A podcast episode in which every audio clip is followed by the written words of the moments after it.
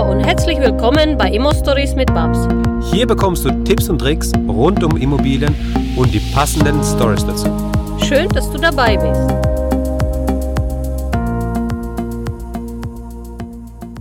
Hallo Babs. Hallo Max. Wie geht's dir, Babs? Ja, sehr gut. Alles gut. Sehr schön, freut mich sehr. Wenn du sagst, dir geht's gut, dann ähm, ist schon mal alles Paletti, aber ich muss auch zugeben, du sagst nie, es geht mir schlecht oder sowas, ja, da muss man dir echt nachbohren, weil ähm, du bist einfach so ein positiver Mensch, der das ganze Leben auch, auch wenn du Probleme hast, sagst du, ey, alles klar, alles läuft, äh, pff, klar, ich habe heute keine Leichen im Keller gehabt und sowas äh, oder in der Wohnung, ähm, ganz normaler, guter Tag. ja, das stimmt. Genau. Heute wollte ich mal mit dir über ein Thema sprechen, was für, mh, hm, naja, nicht für die Leute interessant ist, die jetzt mit einer Wohnung oder mit zwei oder mit drei jetzt angefangen haben, sondern eher die jetzt fortgeschrittene sind, ja, die jetzt auch darüber nachdenken oder es vielleicht schon im Bestand haben, ein Mehrfamilienhaus, ja, und jetzt haben wir ja das letzte Mal schon darüber gesprochen gehabt, ist bei dir die Heizung ausgefallen. Jetzt haben wir verschiedene Möglichkeiten, wie man das Ganze handelt und es gibt nochmal die Möglichkeit des Contracting. Kannst du uns da nochmal ein bisschen erklären, was ist das Contracting, wie funktioniert es? Ähm, du erklärst es jetzt einem, der gar keine Ahnung hat, der noch nie was von dem Wort Contracting gehört hat, der nicht weiß, wie das ganze System funktioniert. Mhm. Ja, sehr gerne. Also wie du schon mal sagtest, hatte ich ähm, das Problem, dass bei uns eine der größten Häuser, also da haben wir ungefähr um die 70 Leute, also ähm, 30 Apartments oder 30 Wohneinheiten, da sind größere Wohnungen drin. Einfach mal, die Heizung war zu alt und mir gefällt das Thema Öl überhaupt nicht, hm. weil du musst immer wieder aufpassen, wann geht mir jetzt der Öl aus und muss ich das füllen und die Preise sind auch unkalkulierbar und so ähm, hast du die ganze Kosten und das Heizkosten einfach alles wahnsinnig teuer. Und ich habe mir immer wieder so Gedanken gemacht, wie optimiere ich dieses Haus, was mache ich da? Und dann kam ich auch selbst äh, an das Thema Contracting mhm. und fang an, mich damit zu beschäftigen, was ist eigentlich Contracting? Contracting ist für alle interessant, die jetzt beispielsweise ein Haus haben und ähm, also eben zehn Wohnungen und sagen, neuer Heizungssystem kostet hier zwischen 30, 35, 40.000 Euro und man hat nicht dieses Geld, okay. um 40.000 Euro auszugeben. Oder bei mir hat jetzt die Heizungsanlage viel mehr, um die 70.000 Euro gekostet mit allem drum und dran. Ähm, da wurden neue Leitungen und alles also komplett gemacht. Wir haben viel modernisiert. Und dann besteht die Möglichkeit, über eine externe Contracting-Firma jedes quasi ja auf Rate zu kaufen. Also für jemanden, der nicht weiß, was Contracting ist, man kauft die Heizungsanlage auf Raten, mhm. ähm, nimm sozusagen kein richtiger Kredit auf, mhm. weil die Contracting-Firmen sich darauf spezialisieren, das selbst vorzufinanzieren und biete dir zu der neuen Heizungsanlage gleich einen Gasvertrag mit. Und der Gasvertrag musst du dann also eben auf zehn Jahre abschließen. Mhm und äh, der ist natürlich auch verhandelbar. Es ist also eben nochmal Verhandlungssache, mhm. wie du das gestaltest. Du hast aber das Problem, dass du sofort keine Liquidität beispielsweise also mal von 50.000 aufbringen kannst. Du kannst für 50.000 nochmal leveragen, für 500 einkaufen gehen. Mhm. Und in dem Zeitpunkt, wo du für 500.000 eingekauft hast, kann deine Heizungsanlage mit den Nebenkosten teilweise umgelegt werden und wird dann monatlich bezahlt. Das ist so das Thema bei mir. Und das habe ich jetzt gemacht, habe das selbst ausprobiert. Es gab viele Schwierigkeiten, aber ich muss sagen, so unterm Strich muss man jetzt nicht jede zwei Monate für 3000 Euro Öl kaufen, hm. sondern hat man da jeden Monat Betrag von 480 Euro. Und das zahlen wir quasi für den Gas und für die Anlage, so zahlen wir das Thema mal dann ab. Mhm. Ja. Das heißt, du hast also die, die Heizungsanlage gehört in dem Fall, das Haus gehört dir, die Heizung aber nicht.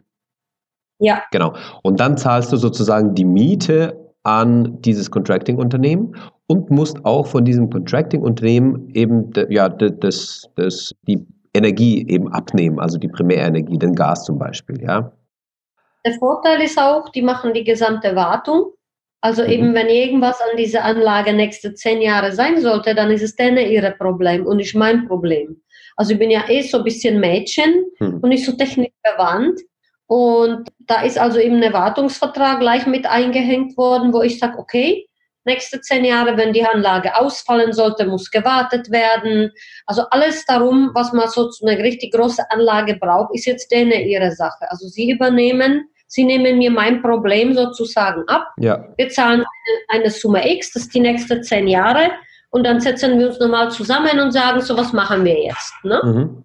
Und das ist eigentlich so das Thema, was ich im Moment hatte, dass das Contracting für mich eigentlich eine ganz gute Option war. ja, Man kann dann sagen, wenn die Anlage läuft, dann verhandelt man nicht äh, nochmal die Anlage in zehn Jahren, sondern man verhandelt dann tatsächlich nur den Lieferungsvertrag, ja, ähm, was also eben oft auch ganz gut ist. Es gibt aber auch sehr viele äh, Kritiker, die sagen, sie werden das selbst nie machen. Also ich habe es jetzt gemacht, ich probiere es aus und werde dann schauen, ob ich sage, ja, damit bin ich zufrieden oder nicht. mhm. Kann euch dann gerne berichten, wie das Ganze angelaufen ist, wie die Story um den ganzen Contracting ist und euch einfach mal mit diesem Thema, was ich jetzt hatte, auf dem Laufenden halten. ja. Also das, der Vorteil ist ja auch ganz klar, du kannst die gesamten Kosten auf den Mieter umlegen, ne? Ja, bei uns ist es so, da wir nur kurzfristige Vermietung haben, haben wir Pauschalpreise. Also Okay. ich lege gerade hier in dieser Anlage gar nichts um, Mhm. aber genau deshalb muss ich gucken, dass meine Gesamtkosten niedrig gehalten werden. Mhm. Und da wäre also eben so eine alte Ölheizung, Ja, weil so eine große einfach wahnsinnig teuer. ja, Ja. ja, Und da hast du einfach mal deinen Pauschalbetrag, musst das Thema mal heizen und alles, was drüber bleibt, ist dann quasi dein, deine Rendite Mhm. und deine Cashflow. Und das wollte ich, da wollte ich einfach nicht drauf verzichten. Und deshalb habe ich mir dann so einen ganz guten Deal gemacht, Mhm. wo ich sage, oh, das finde ich jetzt super. Sie kümmern sich, sie machen es, wir haben Pauschalverträge und damit ist das Thema für mich dann halt erledigt. Ja. ja, Ob das glücklich oder unglücklich ist, das kann ich dir so noch nicht sagen. Muss man sehen in zehn Jahren.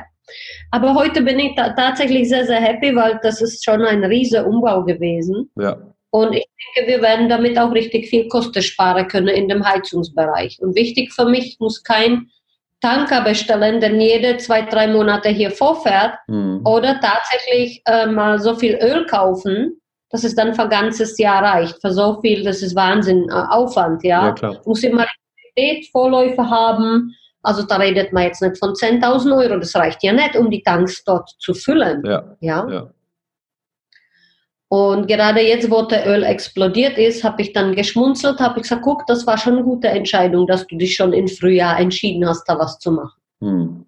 Und das, ja, das Schöne ist ja auch zusätzlich, dass wenn irgendwas an der Heizung ist, du hast einen Wartungsvertrag, das heißt, irgendwas wird kaputt gehen oder sowas, es muss repariert werden, das zahlt das Unternehmen. Du mietest ja nur sozusagen die Heizung, von daher ist es ja nicht deine Sache. Das ist ja richtig cool eigentlich, ne? Was, was sind denn die Stimmen der Kritiker, die da laut werden? Also was, was, wo ist der Kritikpunkt an dem Contracting-System sozusagen, wenn man das macht? Naja, ich habe mal, das weiß ich selber nicht, aber ich habe vieles gehört, dass sie dann halt sagen, nach den zehn Jahren machst du halt nochmal einen Lieferungsvertrag und dann ist die Anlage für 10 und 20 Jahre. Hm. Da könnte vielleicht sein, dass die Leistungsfähigkeit runtergeht oder dass es nicht so funktioniert. Ich persönlich glaube das nicht, Mhm. weil ich denke, dass eine Heizung, die ich jetzt ausgebaut habe, der war schon bereits 30 Jahre alt. Also gehe davon aus, dass eine Heizung zwischen 10 und 20 Jahre sehr gut ist. Und du kannst dich dann entscheiden, nach den 20 Jahren mache ich nochmal den Lieferungsvertrag, also erneuere ich das oder mache ich meine eigene Heizungsanlage rein. Aber im Grunde genommen, die Contracting-Verträge, die einmal aufgestellt werden, die werden immer geändert. Also die Leute machen das schon, da ist ein System hinten dran, Ja. wo, wo sie sagen, okay, komm, lass uns mal alle Heizkeller mal bedienen. Hm. Das ist dann ihr Geschäft. Ja, Mhm. Eigentümer gehört das Haus und wir betreiben die Heizungen. Ja. Ja. Also es ist schon ein cleveres Konzept hinten dran, was jedem Eigentümer auch quasi die Sorge abnimmt. Und auch die Eigentümer, die jetzt Nebenkosten machen, die können umlegen. Ja. ja. Hm. Und die Mieter müssen dann auch die Lieferverträge so akzeptieren. Ja. Wenn du verkaufst, verkaufst du das Haus bei einem Verkauf quasi mit einem Contracting-Vertrag. Also du musst dann der Gegenüber informieren, sagen, hör mal zu, wenn du jetzt mein Zentfamilie aus dir kaufen willst, der Heizung gehört mir nicht, das ist ein Contracting-Vertrag, Mhm. ja, und der läuft noch sieben, acht Jahre, da musst du mit einsteigen. Oder zwei Jahre oder ein Jahr. Ja. Und danach dir Gedanken machen, was du dann gerne hättest. Blockheizkraftwerk oder Pelletsheizungen. Also es gibt Contracting in verschiedenen Bereichen. Man kann also beispielsweise Gas und Pellets machen. Mhm. Man kann über BHKW Pellets kom also kombinieren. Man kann wirklich alles miteinander auch kombinieren. Mhm. Ja. Mhm. Und das ist schon oft bei großen Häusern, finde ich, eine sehr, sehr gute äh, Optimallösung, weil dein Kapital wird dadurch halt geschont. Ja. Und alle haben was davon. Deine Mieter haben nagelneue, super funktionsfähige, moderne Anlage, die teilweise auch kostensparend funktioniert. Natürlich, ja. ja. Die Umwelt hat was davon. Und du sagst, wow, wir haben auch jetzt wegen der Umwelt was gemacht, als mit dem alten äh, Öl hier zu brennen. Ja. Und du selber hast natürlich auch weniger Probleme, weil du sagst, okay, dann gehört mir halt nicht die Heizung, aber muss mir diese Heizung wirklich gehören? Muss ich dann jeder Jahr die Wartung jetzt dafür sorgen oder wird es mir abgenommen mhm. und ich kriege quasi einen Schlüssel von dem Heizungsraum, dann können sie sich drum, drum sorgen oder darum kümmern. Genau. Ja, was ich selber sehr gut fand als Frau, ja. dass mir technische Sache dann ähm, abgenommen wird. Genau. Und das BHKW, was du vorhin erwähnt hast, BHKW steht für Blockheizkraftwerk.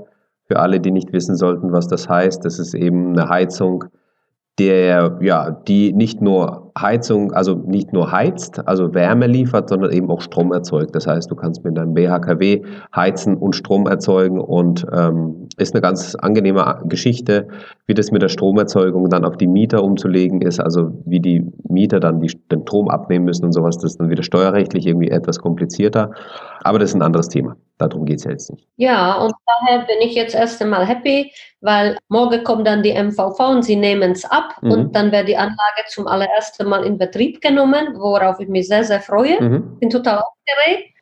Und denke ich mir, ich habe auch durch diese Mitarbeiter, die da jetzt waren, sehr, sehr viel ähm, Positives gemacht, mhm. dass ich alle mit ins Boot nahm. Und ja, und da freue ich mich einfach nur auf den Betrieb, wenn alles wieder geregelt und ruhig läuft. Ja, ja.